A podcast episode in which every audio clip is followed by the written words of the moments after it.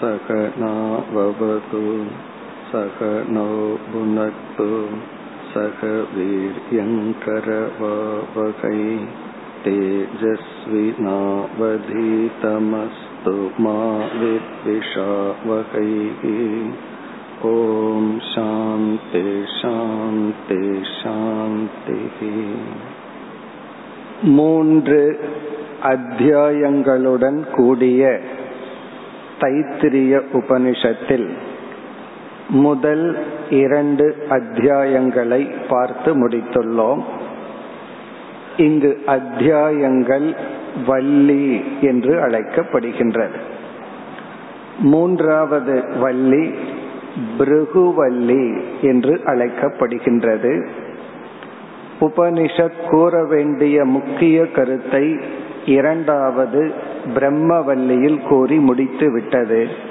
இது ஒரு முடிவுரைக்காக கொடுக்கப்படுகின்ற பகுதி. பிருகு என்று இந்த வள்ளி துவங்குவதனால் இதற்கு பிருகுவல்லி என்று பெயர். நாம் இந்த வள்ளியினுடைய சாராம்சத்தை பார்க்க போகின்றோம். இந்த பகுதியில் ஐந்து முக்கிய கருத்துக்கள் இடம்பெறுகின்றன.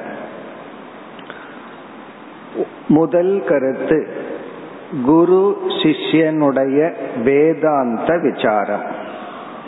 ஒரு சிஷ்யன் குருவை அணுகி எனக்கு பிரம்மத்தை பற்றிய ஞானத்தை கொடுங்கள் என்று சொல்கின்றார்.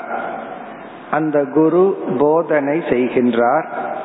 சிஷ்யன் படிப்படியாக இறுதியில் பிரம்ம ஞானத்தை அடைகின்றான். இப்ப குரு சிஷ்யனுடைய உரையாடல் அல்லது குரு சிஷ்யனுக்கு இடையில் நடக்கின்ற வேதாந்த விசாரம். அது முதல் பகுதி. பத்து அணுவாகங்கள் பத்து பகுதியை கொண்ட இந்த பகுதியில் முதல் ஆறு பகுதி இந்த விசாரம். சிஷ்யன் குரு இருவருக்கு இடையில் நடக்கின்ற வேதாந்த விசாரம். பிறகு இரண்டாவது முக்கிய கருத்து தவத்தின் மகிமை இங்கு பேசப்படுகின்றது. தவம் என்கின்ற ஒரு சாதனையினுடைய பெருமை மேன்மை இங்கு பேசப்படுகின்றது. ஆகவே நாம் தவத்தை பற்றி சில கருத்துக்களை பார்க்க இருக்கின்றோம். மூன்றாவதாக சில தியானங்கள் உபாசனம் என்று கூறுகின்றோம். சில விதமான தியானங்கள். நான்காவது கருத்து இங்கு சில விரதங்கள் சொல்லப்படுகின்றது. விரதம் என்றால் சில பண்புகள். இந்த பகுதியில் வருகின்ற அனைத்து விரதங்களும் உணவுடன் சம்பந்தப்பட்ட விரதம். அது நான்காவது கருத்து. ஐந்தாவது கருத்து ஞாபகப்படுத்திக் கொள்ளும் விதத்தில் ஜீவ பிரம்ம ஐக்கியத்தை கூறி அந்த ஞானத்தை அடைந்தவனை உபனிஷத் வர்ணிக்கின்றது. ஞான பலன் அல்லது ஞானியினுடைய வாழ்க்கை. அவன் ஞானத்திற்கு பிறகு எப்படி இந்த உலகத்தில் வாழ்ந்து கொண்டிருக்கின்றான் என்று ஞானியினுடைய மனதை வர்ணித்து இந்த உபனிஷத் இந்த பகுதி நிறைவு பெறுகின்றது. ஐந்து தலைப்புகள். குரு சிஷ்யனுடைய வேதாந்த விசாரம் பிறகு தவம் சில தியானங்கள். அந்த தியானங்களை நாம் உபாசனம் என்று அழைக்கின்றோம். பிறகு உணவோடு சம்பந்தப்பட்ட சில விரதங்கள். பிறகு பல ஸ்ருதி. இதுதான் இந்த பகுதியினுடைய சாராம்சம். இதில் பத்து அணுவாகங்கள் உள்ளது. அணுவாகம் என்றால் ஒரு ஸ்லோகத்தை போல. இந்த உபனிஷத்தே புரோஸ் ஆர்டர் செய்யுள் வடிவில் இல்லாமல் உரைநடை வடிவில் உள்ளது. அப்படி பத்து பகுதியில் உள்ளது. இதில் முதல் ஆறு பகுதி குரு சிஷ்யனுடைய உரையாடல் ஏழு எட்டு ஒன்பது. இதில் தியானமும் விரதமும். பத்தாவது பகுதியில் அனைத்து கருத்தும் வருகின்றது. விரதம் தியானம் மகா வாக்கியம் ஞானியினுடைய மனநிலை. அவன் எப்படிப்பட்ட மனநிலையில் எப்படி இந்த உலகத்தில் வாழ்ந்து கொண்டிருக்கின்றான் என்ற ஒரு நிறைவுடன் இவ்வுபனிஷத் நிறைவு பெறும். இப்பொழுது முதல் பகுதிக்கு செல்லலாம். பிருகுர்வை வாருணிகி என்று இந்த உபனிஷத் ஆரம்பிக்கின்றது. பிருகு என்ற ஒரு மகரிஷி வருணர் என்பவருடைய மகன். வாருணிகி என்றால் வருண தேவனுடைய வருணர் என்ற ரிஷியினுடைய மகன் பிருகு என்பவர். வருணம் பிதரமுபசசார. தன்னுடைய தந்தையான வருணரை அணுகினார்.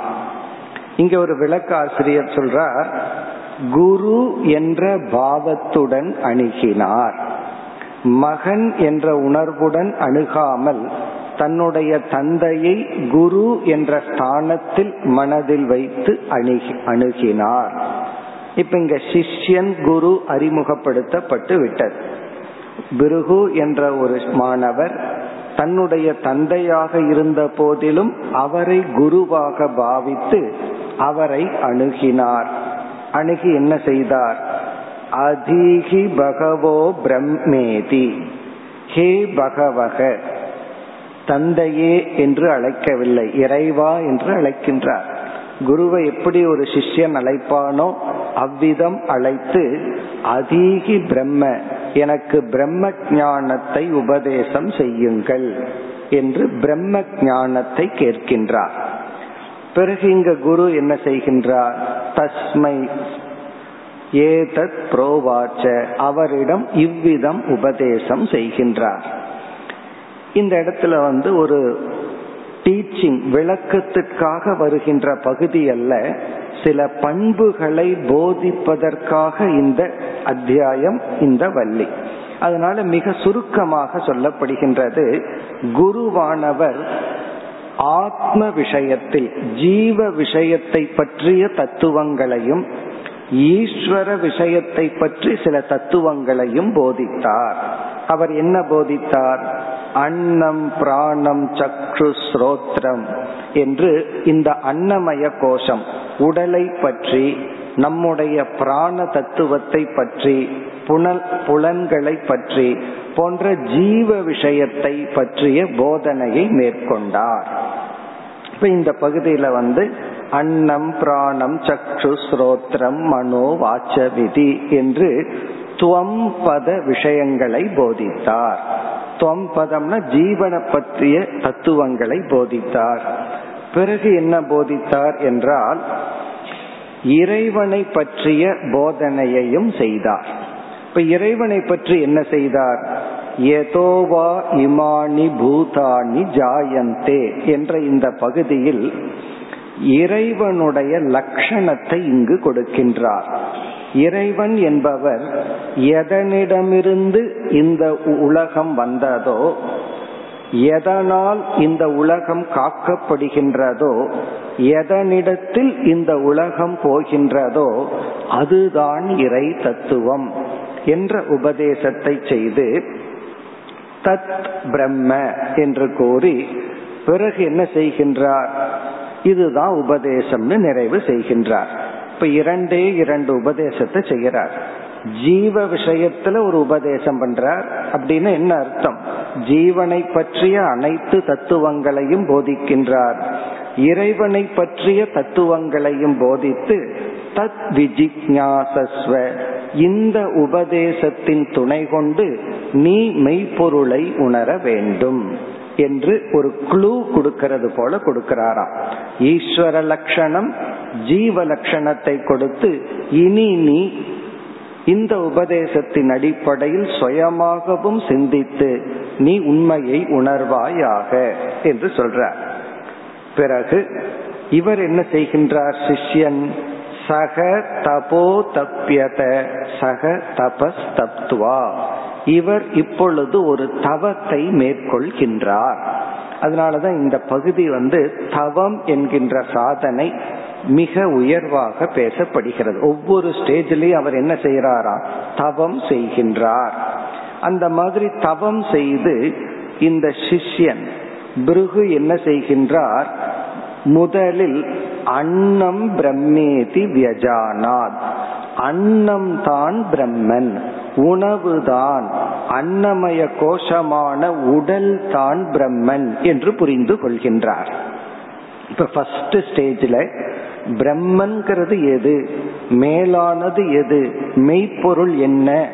அப்படிங்கிற விஷயத்தில் அன்னம் தான் பிரம்மன் என்று புரிந்து கொண்டு இவர் என்ன செய்கின்றார்? குரு சொன்ன லட்சணத்தை அன்னத்துல போட்டு பார்க்கிறார். அது இவருக்கு பொருந்தி வர்ற மாதிரியே தெரிகிறது. குரு என்ன சொன்னார்? எதனால் இவைகள் தோன்றி எதனால் இவைகள் காக்கப்பட்டு எதில் சென்று அடங்குகின்றதோ அதுதான் பிரம்ம அதை அறிந்து கொள் அப்படின்னு சொன்னார். அப்படி பார்க்கையில இந்த உடல் அன்னத்தினால் உருவாகி அன்னத்தினால் காக்கப்பட்டு மீண்டும் இந்த உடல் உணவாகவே செல்கிறது. ஆகவே இவர் சொல்ற லட்சணம் வந்து உணவுக்கு பொருந்துகின்றது. ஆகவே உணவு தான் பிரம்மன் அன்னம் தான் பிரம்மன் முடிவு பண்றார். முடிவு பண்ணியதற்கு பிறகு என்ன செய்கின்றார்? நம்ம முடிவு சரியானதா என்று யோசித்து பார்க்கின்றார். பிறகு உபனிஷத் சொல்கின்றது அவர் மீண்டும் தவம் செய்தார். அவர் மீண்டும் தவத்தை செய்தார். தவம் செய்யும் பொழுது இந்த தன்னுடைய முடிவில் ஒரு குற்றம் இருப்பதை கண்டு கொண்டார் என்ன குற்றம் என்றால் இந்த உணவு தோன்றுகிறது மாறுகிறது பிறகு மடிகின்றது. இது பிரம்மனாக இருக்க முடியாது. காரணம் பிரம்மன் விகாரமற்றது மரணமற்றது மாற்றமற்றது. பிறகு ஒரு தவத்தை செய்கின்றார். அடுத்த ஸ்டேஜில் பிராணோ பிரம்மேதி வியஜானாத். இந்த அன்னம் பிரம்மன் அல்ல இந்த உடலே செயல்பட வேண்டுமென்றால் அதற்கு காரணமான பிராணன் தான் பிரம்மன் புரிந்து கொள்கின்றார். இப்ப செகண்ட் ஸ்டேஜில் இவருக்கு என்ன புரிகின்றது? அன்னம் உணவு அல்ல. அன்னம் சொன்ன இந்த உடல். இந்த உடல் உணவு அல்ல. இந்த உடலுக்கும் காரணமாயிருக்கிற பிராணன் தான் பிரம்மன். இந்த லட்சணத்தை மீண்டும் அவர் பொருத்தி பார்க்கிறார். பிராணனினால் உடல் தோன்றியது. பிராணனால் உடல் காக்கப்படுகின்றது. பிராணன் நீங்கினால் உடல் அழுகி விடுகின்றது. ஆகவே பிராணன் தான் பிரம்மன் முடிவு செய்கிறார். அதாவது மீண்டும் தந்தையிடம் போறார். அண்ணன் தான் பிரம்மன் சொல்றார். தந்தை அதை ஏற்றுக்கொள்ளவில்லை. இங்க தந்தையின குருவானவர் ஏற்றுக்கொள்ளவில்லை. அவர் சொல்றார் நீ மீண்டும் தவம் செய் அப்படின்னு சொல்றார். உடனே இவர் மீண்டும் தவம் செய். அப்படி தவம் செய்ன்னு சொல்லும் பொழுது உன்னை பொறுத்த வரைக்கும் உனக்கு தவம் தான் பிரம்மன் அப்படின்னு சொல்லிடுற ஆகவே இவர் மேலும் ஒரு தவத்தை மேற்கொள்கின்றார். அண்ணன் அன்னம் பிரம்மன் அல்ல என்று என்று கண்டுகொண்டு பிராணன் பிரம்மன் கண்டுகொள்கின்றார். பிறகு மீண்டும் குருவிடம் செல்கின்றார். அவர் சொல்றார் நான் இப்ப கண்டுபிடிச்சிட்டேன். இந்த பிராணன் தத்துவம் தான் பிரம்மன் சொல்லி. உடனே அந்த லட்சணத்தை போட்டு பார்க்கிறார். பிராணனில் தோன்றி பிராணனால் காக்கப்பட்டு பிராணனில் அலை மடிகிறது. ஆகவே பிராணன் தான் பிரம்மன். குரு அதை அங்கீகரிக்கவில்லை. அவர் சொல்றார் இது சரியில்லை. மீண்டும் தவத்தை செய். தவந்தாம் பிரம்மன்.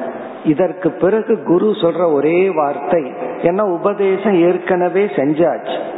உபதேசம் செஞ்சதுக்கு பிறகு ஒரு சிஷ்யன் தவறா புரிந்து கொண்டால் குருவுக்கு வேற சாய்ஸ் கிடையாது. வேற புதுசா உபதேசிக்க முடியாது. அதே உபதேசத்தை தான் அவன் சரியா புரிந்து கொள்ள வேண்டும். ஆகவே குருவிடம் புதிய உபதேசம் கிடையாது. அவன் அதை சரியா புரிந்து கொள்ள குரு ஒவ்வொரு ஸ்டேஜிலையும் தவம் தான் பிரம்மன் தவம் தான் பிரம்மன் நீ தவத்தை மேற்கொள் என்று சொல்கின்றார். பிறகு இந்த பிருகுவானவர் தவம் செய்கின்றார். தவம் செய்து பிராணன் பிரம்மன் அல்ல மனம் தான் பிரம்மன் என்ற முடிவுக்கு வருகின்றார். காரணம் என்ன? பிராணன்கிறது ஜடம். அது பாட்டுக்கு போயிட்டு வந்துட்டு இருக்கு நான்கிற உணர்வே மனம் என்று ஒன்று வரும் பொழுது தானே ஆழ்ந்து தூங்கும் பொழுது நான் வந்து ஒரு ஜடத்தை போல இருக்கிறேன். ஆகவே பிராணன் பிரம்மன் அல்ல மனம் தான் பிரம்மன் சொல்லி இந்த லட்சணத்தை மனசுல போடுறார். மனதினால் உயிர்கள் தோன்றுகின்றன மனதினால் காக்கப்படுகிறது மீண்டும் மனதிற்குள் செல்கின்றது. மனம் தான் பிரம்மன் முடிவு செய்துட்டு பிறகு இவருக்கே ஒரு சந்தேகம் குரு கிட்ட மறுபடியும் போறார். குரு என்ன சொல்றார்? மீண்டும் அதே உபதேசத்தை எப்படி சொல்வது. உடனே அவர் சொல்றார் தவம் தான் பிரம்மன் நீ தவத்தை மேற்கொள். பிறகு வந்து ஆலோசனை செய்கின்றார் தவம் செய்கின்றார். அந்த தவத்தின் பலனாக கண்டுபிடிக்கிறார். மனம்ங்கிறதும் கூட ஒரு கருவிதான். இந்த மனம் எந்த டைரக்ஷன்ல இயங்குகின்றதுங்கிறத நிர்ணயம் பண்றது புத்தி. நம்ம கன்க்ளூஷன் இப்ப வந்து ஒருவரிடத்துல எப்படிப்பட்ட எமோஷன் உணர்வு வருதுங்கிறது அவரை பத்தி புத்தி என்ன ஜட்ஜ்மெண்ட் போடுதோ அத அதன் அடிப்படையில தான். அவர் வந்து ஏமாற்றுபவர் அப்படின்னு புத்தி முடிவு பண்ணா அதுக்கு தகுந்த உணர்வு. அவர் நல்லவர் அப்படின்னு புத்தி முடிவு பண்ணா மனம் அதன்படி இயங்குகின்றது. அப்ப இவர் என்ன முடிவு பண்றார்? இந்த மனதுக்கும் காரணம். மனம் மனமாக இயங்க காரணம் புத்தி தான் இப்ப அடுத்த ஸ்டேஜ்ல இவர் என்ன சொல்றார்? விஜயானம் பிரம்மேதி வியஜானாத். இந்த விஜயானமய கோஷம்தான் பிரம்மன். ஏன்னா அதனாலதான் மனம் உடல் பிராணம் இவைகளெல்லாம் செயல்படுகிறது. இவைகளெல்லாம் காக்கப்படுகிறதுன்னு சொல்லி விஜயானமய கோஷம் பிரம்மன்னு சொல்லிட்டு மீண்டும் குரு கிட்ட போற. குரு வந்து மறுபடியும் உபதேசமே பண்ணல. சில சமயங்கள்ல நம்ம இடத்துல ஒரே ஒரு உபதேசம் தான் இருக்கும். அதை கேட்டுட்டு அவர்கள் மாற மாறாமல் மீண்டும் வந்து எனக்கு அது அப்படியே இருக்கு உபதேசம் செய்யுங்கன்னா ஒண்ணுமே பண்ண முடியாது. அதைத்தான் திரும்பி சொல்லி ஆகணும். ஆகவே இங்கு குருவானவர் வருணர் என்ன செய்கின்றார்? என்கிட்ட புதிய உபதேசம் இல்ல அதேதான் என்ன? தவமே பிரம்மன் நீ தவத்தை மேற்கொள் என்று மீண்டும் தவம் செய்ய சொல்கின்றார். பிறகு இவர் மீண்டும் ஆராய்ச்சி செய்கின்றார். இந்த ஆறாவது அணுவாக்கத்துல வந்து கடைசியா ஆனந்தோ பிரம்மேதி வியஜானாத். ஆத்மாவினுடைய ஆனந்த சொரூபம் அல்லது ஆனந்த சொரூபமாக இருக்கின்ற ஆத்மாதான் பிரம்மன் என்று இறுதியாக உணர்ந்து கொள்கின்றார். இப்பொழுது என்ன நடக்குதுன்னா இவர் ஆனந்த சொரூபமான ஆத்மா பிரம்மன் என்று புரிந்ததற்கு பிறகு இவர் குருவிடம் செல்லவே இல்லை. அது வரைக்கும் சந்தேகம் வந்துட்டு இருந்தது இவர் குரு கிட்ட போயிட்டே இருந்தார். எப்பொழுது உண்மையை உணர்ந்தாரோ அந்த உண்மையே இவரை குருவிடம் செல்லாமல் பாதுகாக்கின்றது. இப்ப உபனிஷத்து எப்படி முடிக்கிறதுனா அதற்கு பிறகு இவர் தவம் செய்தார். அப்படி எல்லாம் கிடையாது. ஆனந்த சொரூபமான ஆத்மா பிரம்மன்னு தெரிந்தவுடன் இவர் அமைதியை அடைகின்றார். இவர் அடைந்த இந்த ஞானத்துக்கு பார்கவி வித்யா வாருணி வித்யா என்ற இவருடைய அறிவுக்கு இரண்டு அடைமொழிகள் கூறப்படுகிறது இங்க வித்யா என்றால் ஆத்ம வித்யா ஞானம். இந்த பிருகு அடைந்த வித்யாவுக்கு பார்கவி. பார்கவினா பிருகுனால் அடையப்பட்ட. பிருகு என்ற மகரிஷியினால் அடையப்பட்ட வித்யா பார்கவி வித்யா. பிறகு இந்த ஞானத்திற்கு உபனிஷத் இனி ஒரு பெயர் கொடுக்கின்றது வாருணி வித்யா. வாருணினா வருணரால் உபதேசிக்கப்பட்ட ஞானம். வருணரால் உபதேசிக்கப்பட்ட பிருகுவினால் அடையப்பட்ட வித்யா என்று சொல்லி இந்த பகுதியானது நிறைவு பெறுகின்றது. இந்த முதல் பகுதி என்ன என்றால் ஒரு சிஷ்யன் ஞானத்துக்காக குருவிடம் செல்கின்றான். குரு ஒரே உபதேசத்தை தான் செய்கிறார். கடைசி வரைக்கும் டீச்சிங் ஒன்னே ஒண்ணுதான். ஆனால் சிஷ்யன் ஃபர்ஸ்ட் ஸ்டேஜ்ல அதே உபதேசத்தை வச்சு ஒரு விதத்துல புரிந்து கொள்கின்றான். பிறகு அதே டீச்சிங் அதே உபதேசத்தை அடுத்த படியில் உணர்கின்றான். இப்படி படிப்படியாக இவன் அறிவை அடைந்து இறுதி படியில் இவன் செல்லும் பொழுது இவனுக்கு சந்தேகம் வருவதில்லை மீண்டும் குருவிடம் செல்வதில்லை. இதுதான் இந்த பகுதியின் சாராம்சம். இதுல வந்து எப்பொழுது ஞானம் என்று ஒன்று வருகின்றதோ அந்த ஞானம் அதுவே நமக்கு நிறைவை காட்டி கொடுக்கும். எப்பொழுது அந்த ஞானம் நிறைவு பெறவில்லையோ அந்த நிறைவு பெறாத ஞானமே மீண்டும் நம்மை ஆலோசனைக்கும் தவத்திற்கும் குருவிடம் செல்வதற்கும் காரணமாக இருக்கும் என்ற கருத்தெல்லாம் கூறப்பட்டுள்ளது. இங்கு தவம்ங்கிற சொல் அதிகமாக பயன்படுத்தப்பட்டுள்ளது. முதல் ஆறு அணுவாகத்தில் பார்த்தோம்னா இவர் தவம் செய்தார். குரு வந்து தவம் தான் பிரம்மன் நீ தவத்தை மேற்கொள் என்று சொன்னார் என்ற அந்த தவம்ங்கிற சாதனை அதிகமாக பேசப்பட்ட இடம் இது. அதனாலதான் இந்த இடத்துல விளக்க ஆசிரியர்கள் எல்லாம் தவம்ங்கிற சொல்லை எடுத்துக்கொண்டு அதிக விளக்கங்கள் கொடுக்கின்றார்கள். அதுல சுருக்கமா ஒரு சில கருத்தை பார்ப்போம். இப்பொழுது குருவானவர் அல்டிமேட்டா எதை புரிஞ்சுக்கணுமோ அந்த உபதேசத்தை தான் செய்கிறார்.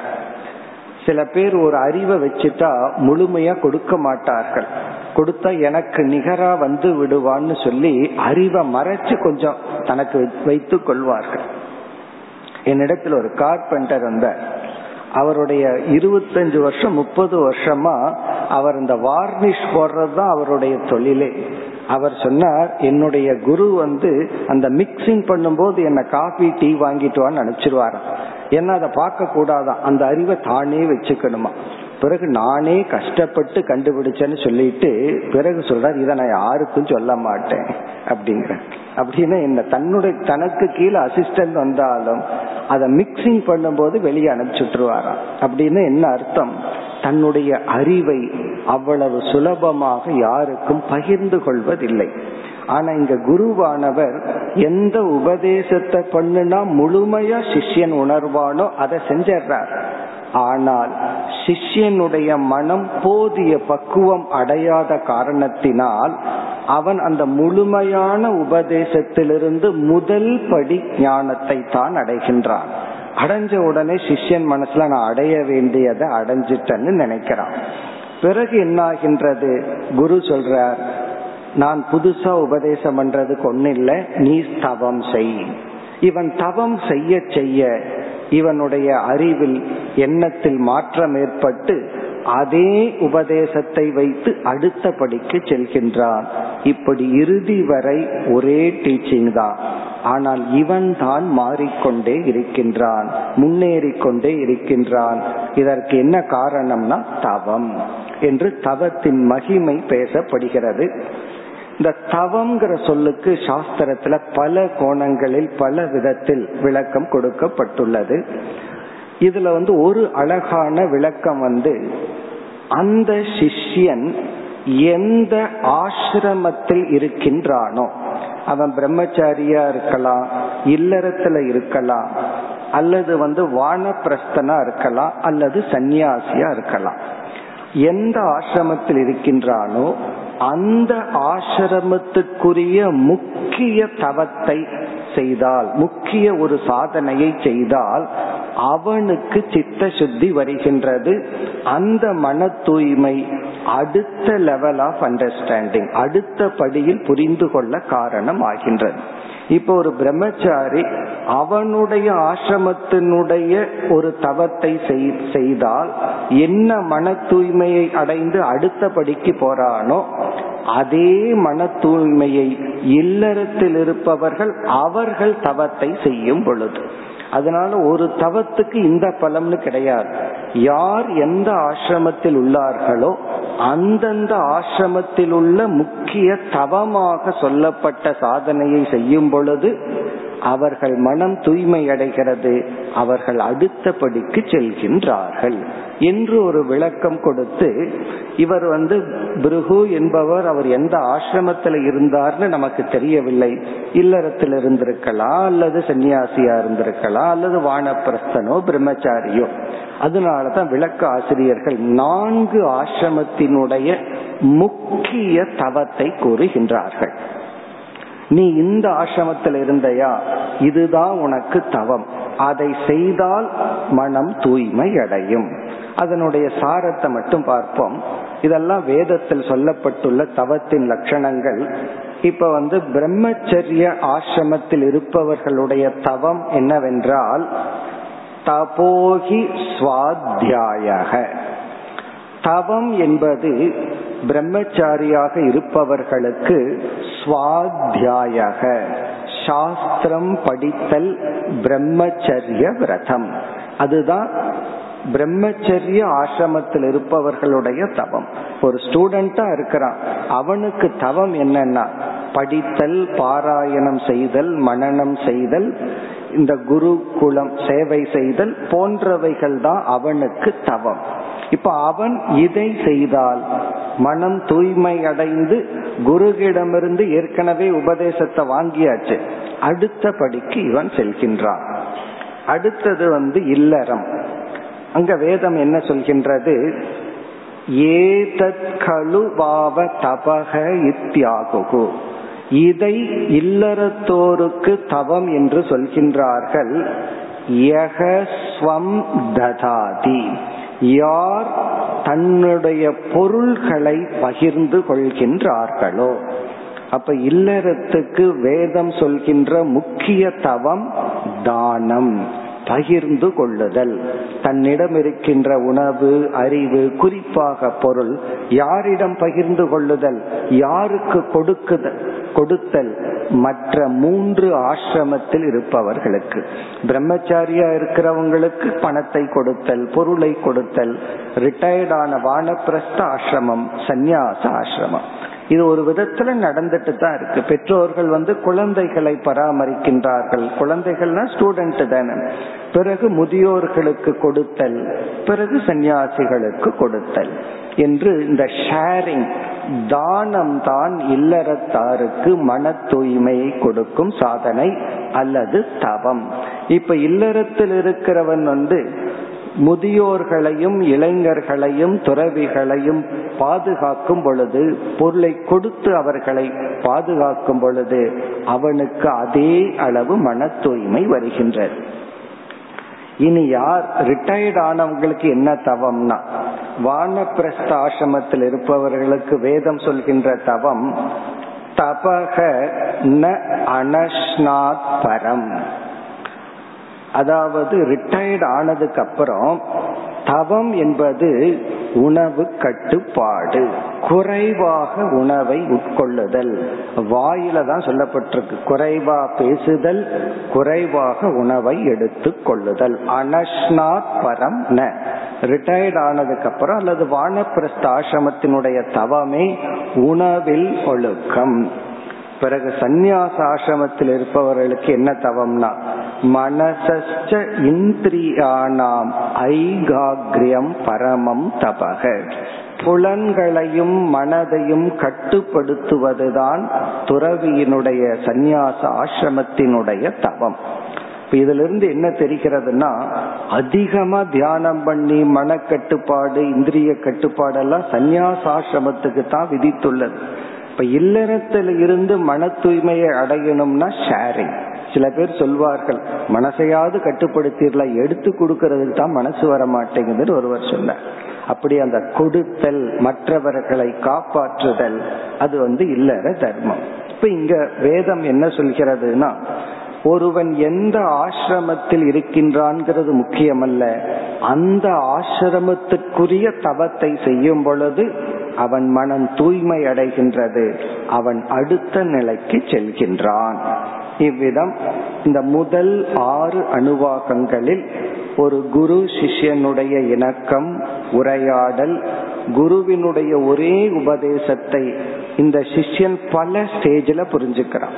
அவர் வேற எல்லாம் புதுசா சொல்லல. ஒன்னதான் திருப்பி திருப்பி சொல்றார். இவன் மாற மாற இவனுக்குள் பக்குவம் வர வர அந்த உபதேசத்தை இவன் புரிந்து கொள்கின்ற விதம் மாறிக்கொண்டே வருகின்ற இல்லைன்னா ஆரம்பத்துல ஒன்னா புரிஞ்சுக்குவோம். போக போக அதே வாக்கியம் அதே சொல் புதிதான அர்த்தம் நமக்கு தெரிகின்றது. அதை நம்ம அனுபவிக்கலாம். ஃபர்ஸ்ட் ஸ்டேஜ்ல கிளாஸ் எல்லாம் நம்ம கேட்கும் போது ஒரு மாதிரி புரிஞ்சிருப்போம். அதே தத்துவத்தை மீண்டும் ஒரு முறை கேட்கும் பொழுது சில காலத்திற்கு பிறகு கேட்டோம்னா புதிய அர்த்தங்கள் எல்லாம் நமக்கு தெரிய வரும். அந்த கருத்து தான் கூறப்பட்டு தவம் தான் நம்மை புரிந்து கொள்ள அதிக அளவில் அறிந்து கொள்ள காரணம். இந்த இரண்டு சாதனைகள் முதல் ஆறு அணுவாகத்தில் வந்துள்ளது. இனி நம்ம அடுத்த பகுதிக்கு செல்கின்றோம். ஏழு எட்டு ஒன்பது. இந்த மூன்று அணுவாகத்தில் ஒவ்வொரு விரதங்கள் வருகின்றது. அந்த விரதத்தை தொடர்ந்து ஒரு விதமான தியானம். இப்ப விரதம் என்ன தியானம் என்ன என்று பார்ப்போம். இங்கு எல்லா விரதங்களும் உணவோடு சம்பந்தப்பட்ட விரதம். இப்ப ஏழாவது அணுவாகத்தில் விரதம் விரதத்துடன் ஆரம்பம் ஆகின்றது. அன்னம் ந நிந்தியாத். இதுதான் விரதம். தத் விரதம். உபனிஷத்தை தெளிவா சொல்லுது. அன்னம் ந நிந்தியா தது விரதம்.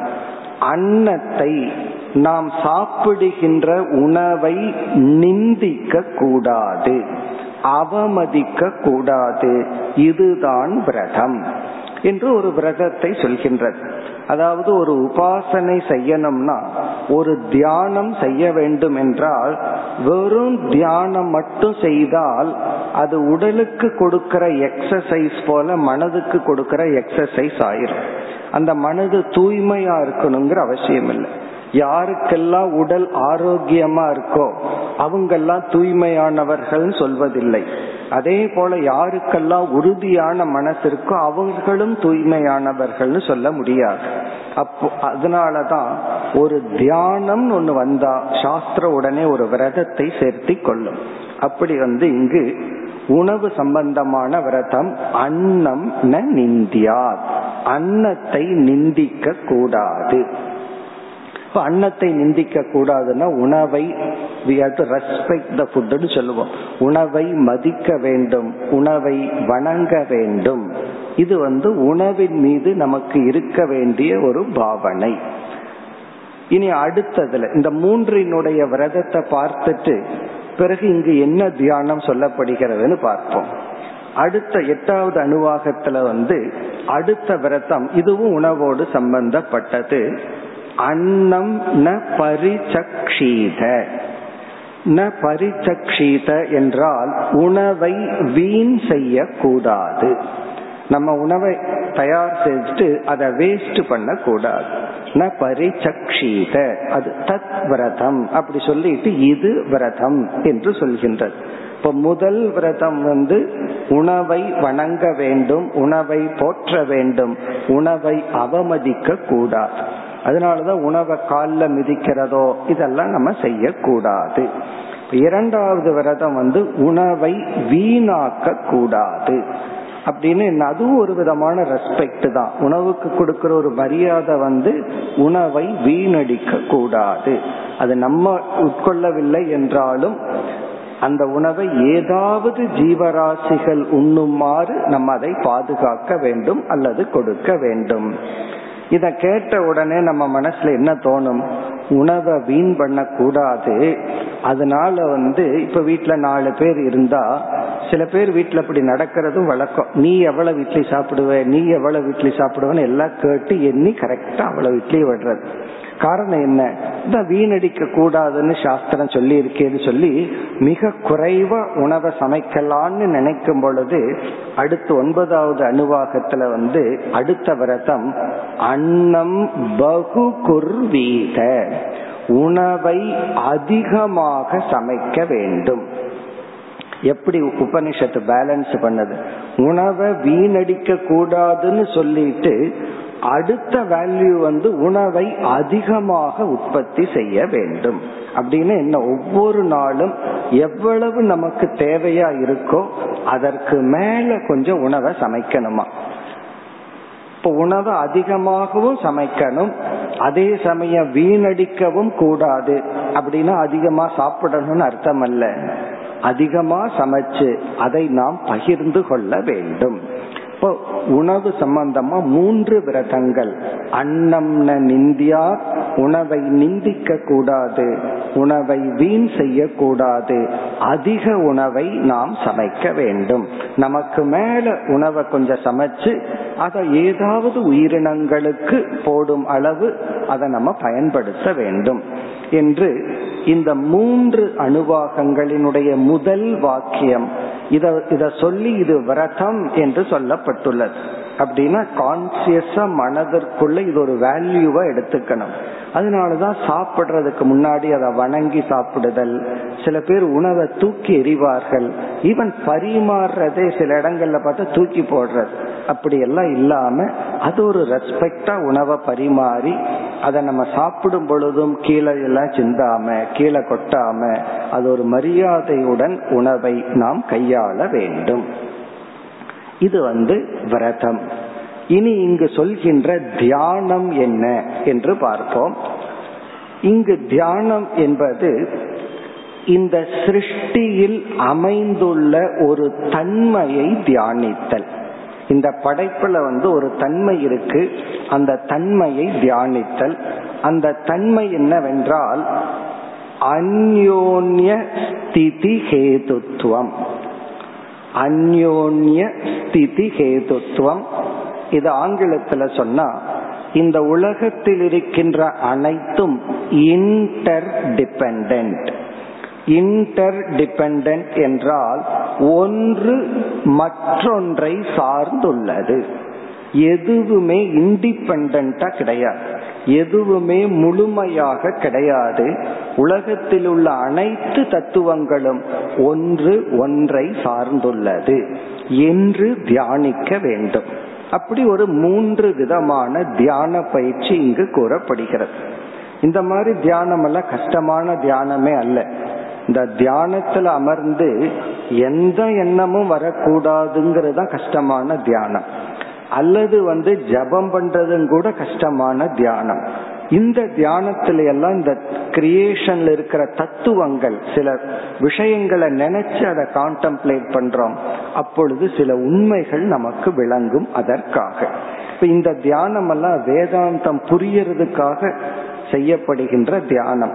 இப்ப வேதாந்தத்துல கடைசியில இந்த உலகத்தை நம்ம வந்து சாஸ்வதமாக நம்ப கூடாது உலகத்தை படைச்ச இறைவனைத்தான் நம்பணுமே தவிர இந்த உலகத்தின் மீது நம்பிக்கை வைக்க கூடாது ஒரு ஆங்கிள் இனி ஒரு ஆங்கிள் உலகத்தை நம்புறோம். இனி ஒரு ஆங்கிள் உலகம் நம்மை முழுமையாக பாதுகாக்காது. காரணம் என்ன? எந்த ஒரு பொருளும் இனி ஒரு பொருளை சார்ந்துதான் உள்ளது. இன்டர் டிபெண்டன்ஸ் அந்யோன்ய அந்யோன்யன ஒன்றுக்கொன்று ஸ்திதி ஹேதுத்துவம். ஸ்திதினா இருப்பது ஒன்று ஒன்று சார்ந்துதான் இருக்கின்றது. அது சாஸ்திரத்துல கொடுக்கற எல்லாத்துக்கும் தெரிஞ்ச உதாரணம் எண்ணெய் தொன்னைன்னு சொல்றமே. இந்த தொன்னைன்னு ஒண்ணு இருக்கும். ஓலையில செஞ்சது. அதுல எண்ணெய விட்டோம்னா தான் அந்த தொன்னை நேரா நிற்கும். இப்ப வந்து அந்த தொன்னை ஒழுங்கா நிக்கிறதுக்கு எண்ணெய் காரணம்.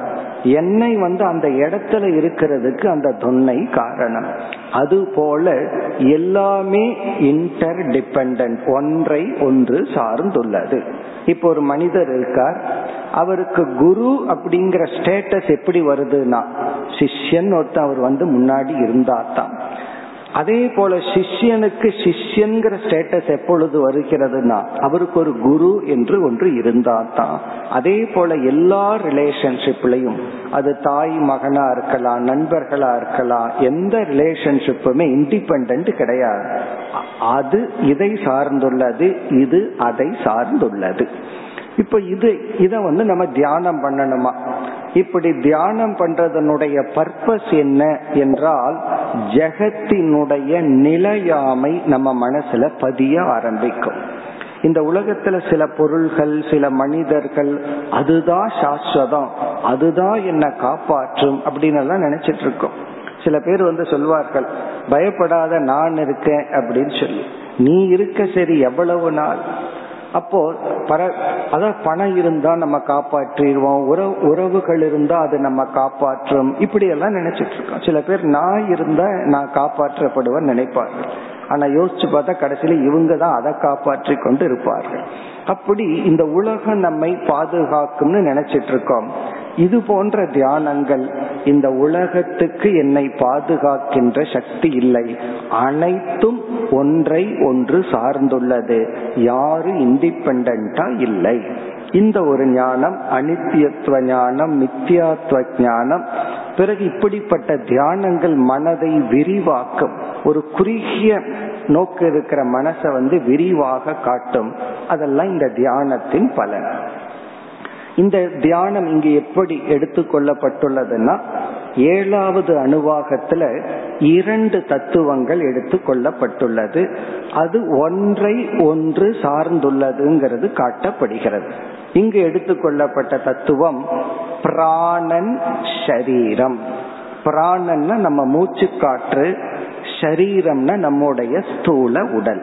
இந்த இரண்டும் எடுத்துக்கொண்டு ஒன்றை ஒன்று சார்ந்துள்ளது என்று காட்டி இதை நாம் தியானிக்க வேண்டும். இதை எப்படி சார்ந்துள்ளது என்று சொல்கிறது என்றால் இரண்டு சொற்களை மீண்டும் உபனிஷத் பயன்படுத்துகிறது.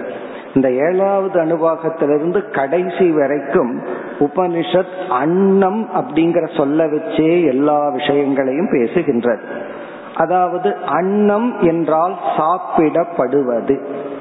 அன்னாதக என்றால் சாப்பிடுபவன். சாப்பிடுறவனுக்கு பேரு அன்னாதக. ஆதகன சாப்பிடுறவன். அன்னம்னா சாப்பிடப்படுவது. இப்ப இந்த மூன்று தியானத்திலும் முதல்ல எடுத்துக்கொள்ற செட்டு வந்து பிராணன் சரீரம்.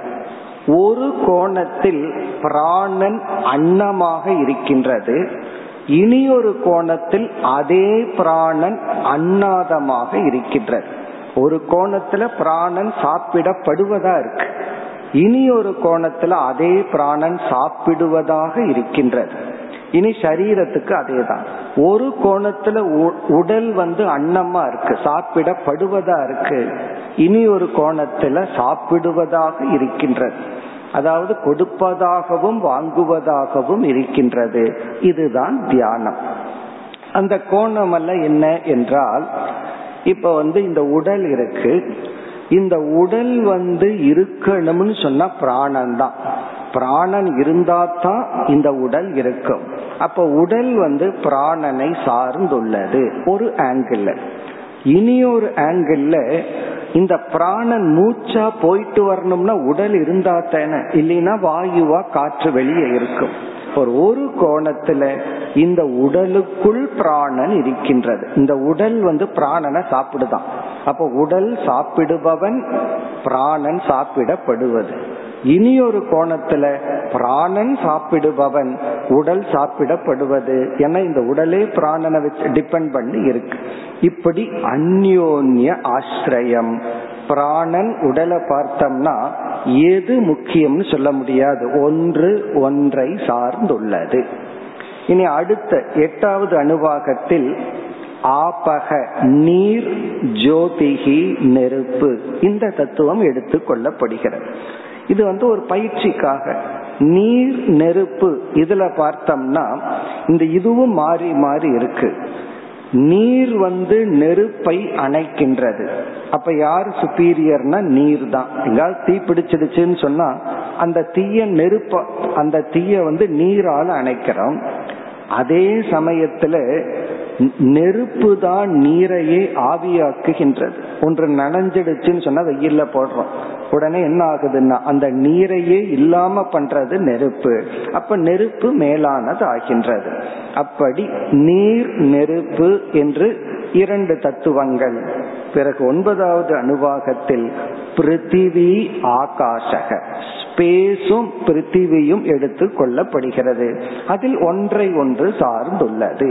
இப்ப ஆகாசம்தான் அனைத்துக்கும் இடம் கொடுக்குது. இந்த பிருத்திவி என்ன பண்ணுகின்றது? பூமினா பானைன்னு எடுத்துக்குவோம். பானை வந்து ஆகாசத்தையே சிறியதாக்கி விடுகிறது. இந்த பானை சொல்லும் நான் ஆகாசத்தையே உள்ள வச்சிருக்கிறேன் அப்படின்னு பானை சொல்லும். நம்மளே சொல்லலாம். பசி ஆயிடுச்சுன்னா ஒரு ஸ்பேஸையே வயிற்றுக்குள்ள வச்சிருக்கிறேன்னு சொல்லலாம். வயிற்றுக்குள்ள இடம் இருக்கு அதை நம்ம சொல்லலாம். பிறகு ஆகாசம் என்ன சொல்லும்னா உன்னையே நான் வச்சிருக்கிறேன்.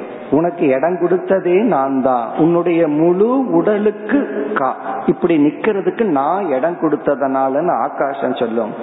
பிறகு நம்ம என்ன சொல்லலாம்? பூமி என்ன சொல்லும்னா உன்னையே நான் ரவுண்டு பண்ணி வச்சிருக்கிறேன்னு சொல்லலாம். இப்படி இயற்கையில் உள்ள தத்துவங்களை எடுத்துக்கொண்டு ஒன்றை ஒன்று சார்ந்துள்ளது என்ற ஒரு தியானம். இப்ப இத்துடன் ஏழு எட்டு ஒன்பது அனைத்து அனுபாகங்களினுடைய சாராம்சம் முடிவடைகிறது. இனி வந்து கடைசி பத்தாவது பகுதிக்கு வருகின்றோம். இந்த பத்தாவது அணுவாகத்தில் மீண்டும் விரதங்கள் தியானம் பிறகு மகா வாக்கியம் ஏற்கனவே கூறிய ஜீவ பிரம்ம ஐக்கியத்தை கூறி ஞானி எப்படிப்பட்ட மனநிலையுடன் இந்த உலகத்தில் வாழ்கின்றான் என்று முடிவடைகின்றது. இப்ப இங்கு வந்து என்ன விரதம்? இதுவும் அன்னத்தோடு சம்பந்தப்பட்டதுதான். இது முதல்ல வந்து அதிதி பூஜா.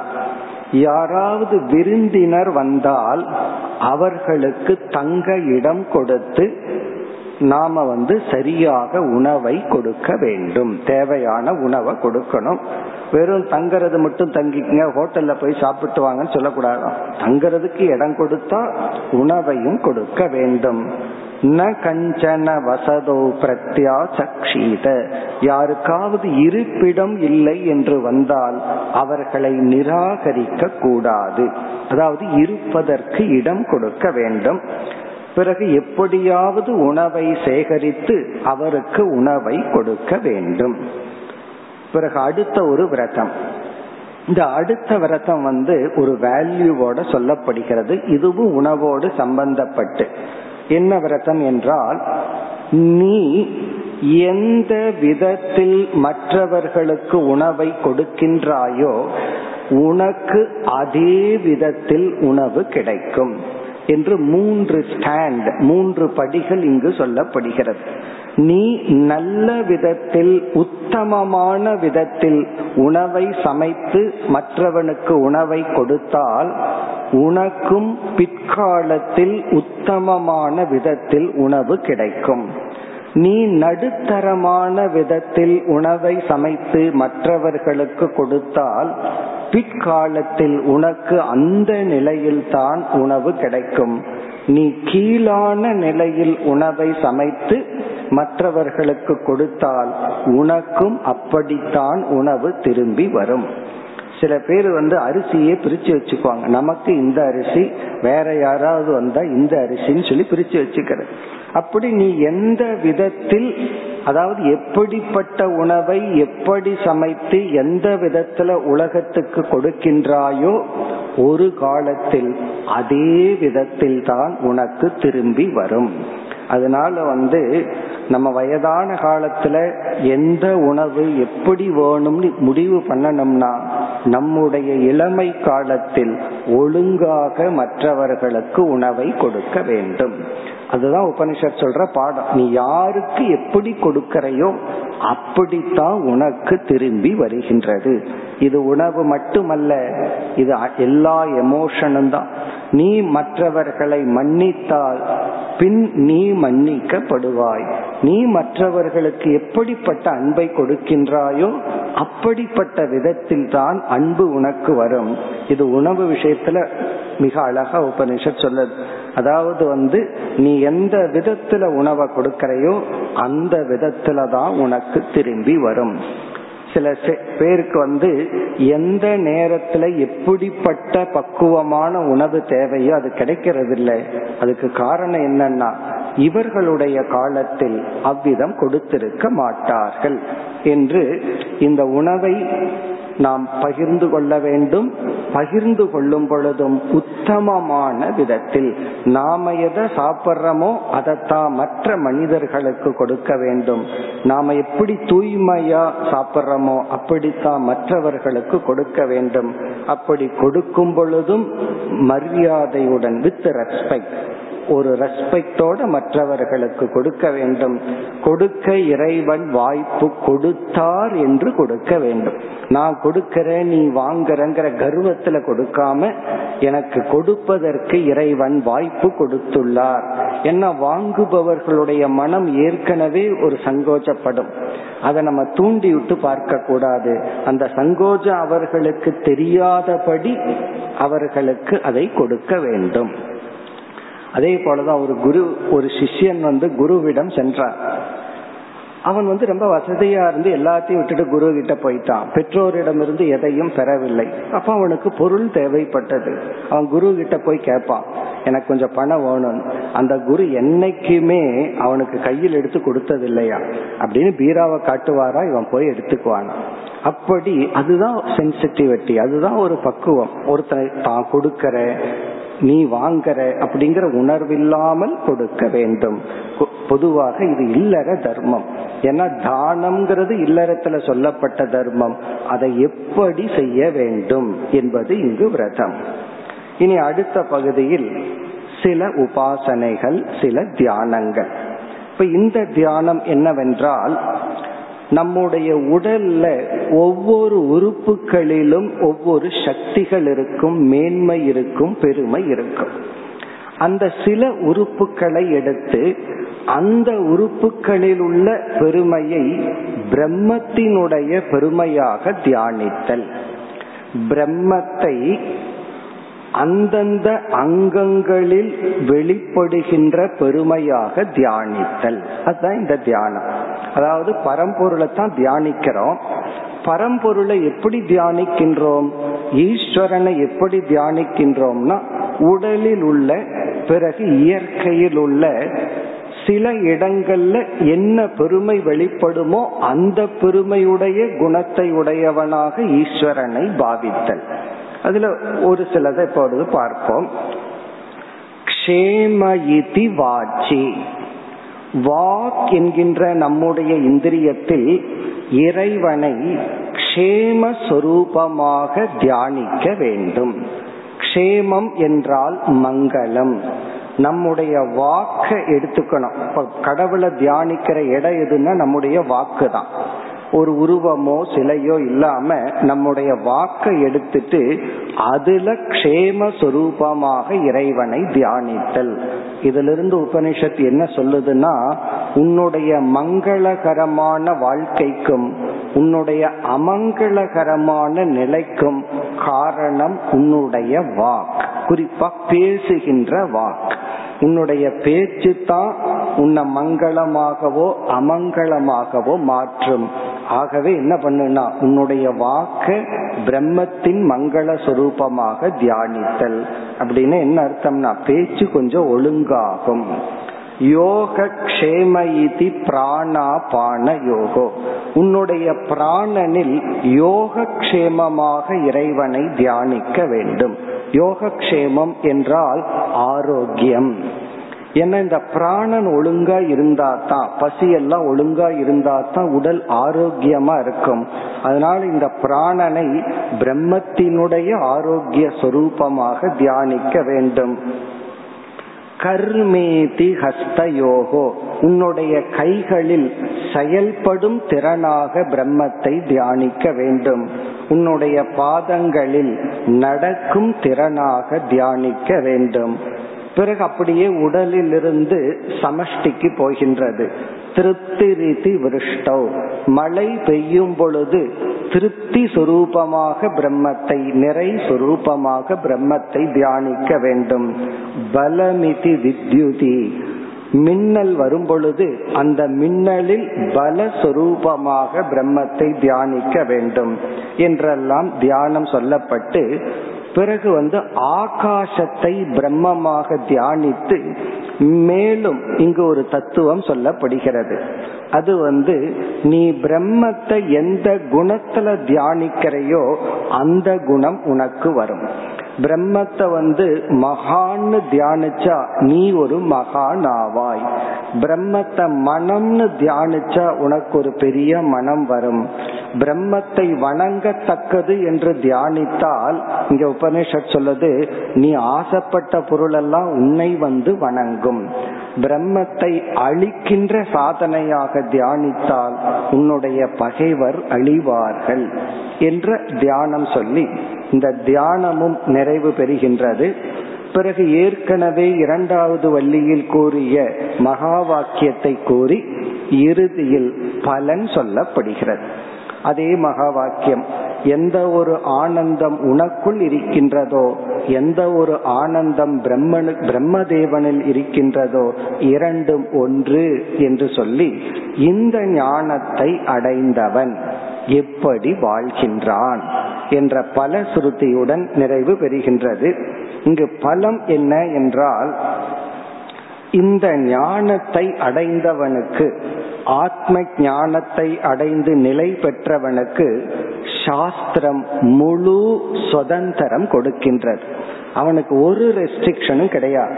இதை செய்யணும் இதை செய்யக்கூடாது இப்படித்தான் இருக்கணும்னு கிடையாது. காரணம் அவனிடத்திலிருந்து எது செயல் வருகிறதோ அது எல்லாம் நேச்சுரலா இயற்கையாக தர்மத்துக்கு உட்பட்டதாகத்தான் இருக்கும். அதனால் அவனை சாஸ்திரமும் பந்தப்படுத்துவதில்லை. நம்ம எல்லாம் சாஸ்திரம் பந்தப்படுத்துகிறது. பெற்றோர்கள் பந்தப்படுத்துகிறார்கள். எப்படின்னா இப்படித்தான் சாப்பிடணும் இப்படித்தான் நடந்துக்கணும் படிக்கணும்னு சொல்லி ஒவ்வொரு சொசைட்டியும் அப்படித்தான். நம்ம இஷ்டத்துக்கு ட்ரெஸ் போட்டுட்டு பஸ் ஸ்டாண்டுக்கு வர முடியாது. இங்க சொசைட்டிக்குள்ள வரணும்னா இப்படித்தான் ட்ரெஸ் போடணும். தனியா இருந்தா இப்படி இருக்கலாம்னு சொல்லி இந்த சமுதாயமே நம்ம ரெஸ்ட்ரிக்ட் பண்ணிட்டு இருக்கு ஆனா இந்த ஞானிய வந்து ரெஸ்ட்ரிக்ட் பண்றதுக்கு அதாவது இப்படித்தான் இருக்கணுங்கிறதுக்கு யாரும் இல்லை. யாரும் தேவை இல்லை யாரும் இல்லைங்கிறத விட அவன் வந்து யாராவது சொன்னாதான் இப்படி இருப்பன் அல்ல. இயற்கையாகவே தர்மப்படி மகிழ்ந்து வாழ்கின்றான். அதனாலதான் அவனுக்கு மனசுல எது தோன்றுகிறதோ அதை உட்கொண்டு அவனுக்கு எங்கு சஞ்சரிக்கணும்னு தோன்றுகின்றதோ அதை சஞ்சரித்து கொண்டு சாமகாயன் ஆஸ்தே. மனதிற்குள் இறை தத்துவங்களை நினைத்து கொண்டு மகிழ்ச்சியாக அவன் இந்த உலகத்தில் சஞ்சரித்து கொண்டு வருகின்றான். அவன் தன்னை என்னன்னு நினைக்கிறானா? தானே நானே உலகத்தை படைத்தவன். மீண்டும் இங்க உபனிஷத் அன்னம்ங்கிற வார்த்தைக்கே வருது. நானே அன்னம் நானே அண்ணாதக நானே உணவு நானே உணவை உட்கொள்பவன். உணவாகிய என்னை மீண்டும் இங்க வேல்யூ சொல்ற. ரிஷி உணவாகிய எண்ணெய் பகிர்ந்து கொடுப்பவர்கள் மகிழ்ச்சியாக இருக்கின்றார்கள். உணவாகிய எண்ணெய் யார் பகிர்ந்து உண்ணவில்லையோ அவர்கள் அவர்களையே அழித்துக் கொள்கின்றார்கள் என்று சொல்லி அகம் சூரிய ஜோதிகி. நானே சூரியனை போல ஒரு ஜோதி சொரூபம். இதனுடைய தாற்பயம் என்னன்னா நான் நிறைந்த மனதுடன் இந்த உலகத்தில் சஞ்சரித்து கொண்டிருக்கின்றேன் என்ற எண்ணத்துடன் ஞானி வாழ்ந்து கொண்டிருக்கின்றான். இப்ப இவ்விதம் இந்த உபனிஷத் நிறைவு பெறுகின்றது. இப்ப இந்த மூன்றாவது வள்ளி வந்து ஒரு கன்க்ளூஷன் ஒரு முடிவுரைக்காக உருவாக்கப்பட்டது. இந்த தைத்திரிய உபனிஷத்துல முக்கிய பகுதி வந்து இரண்டாவது பிரம்மவல்லி இந்த மூன்றாவது வள்ளி வந்து அதுக்கு ஒரு சப்போர்ட்டிவா சில வேல்யூஸ் இதுல அதிகமா உபனிஷத் கவனம் செலுத்தியது அன்னம். இந்த உணவை நம்ம எப்படி கையாள வேண்டும் என்பதுதான் இத்துடன் நாம் நிறைவு செய்கின்றோம். ॐ पूर्णमद पूर्णमिदं पूर्णात् पूर्णमुदच्यते पूर्णस्य पूर्णमादाय पूर्णमेवावशिष्यते ॐ शान्ति शान्ति शान्तिः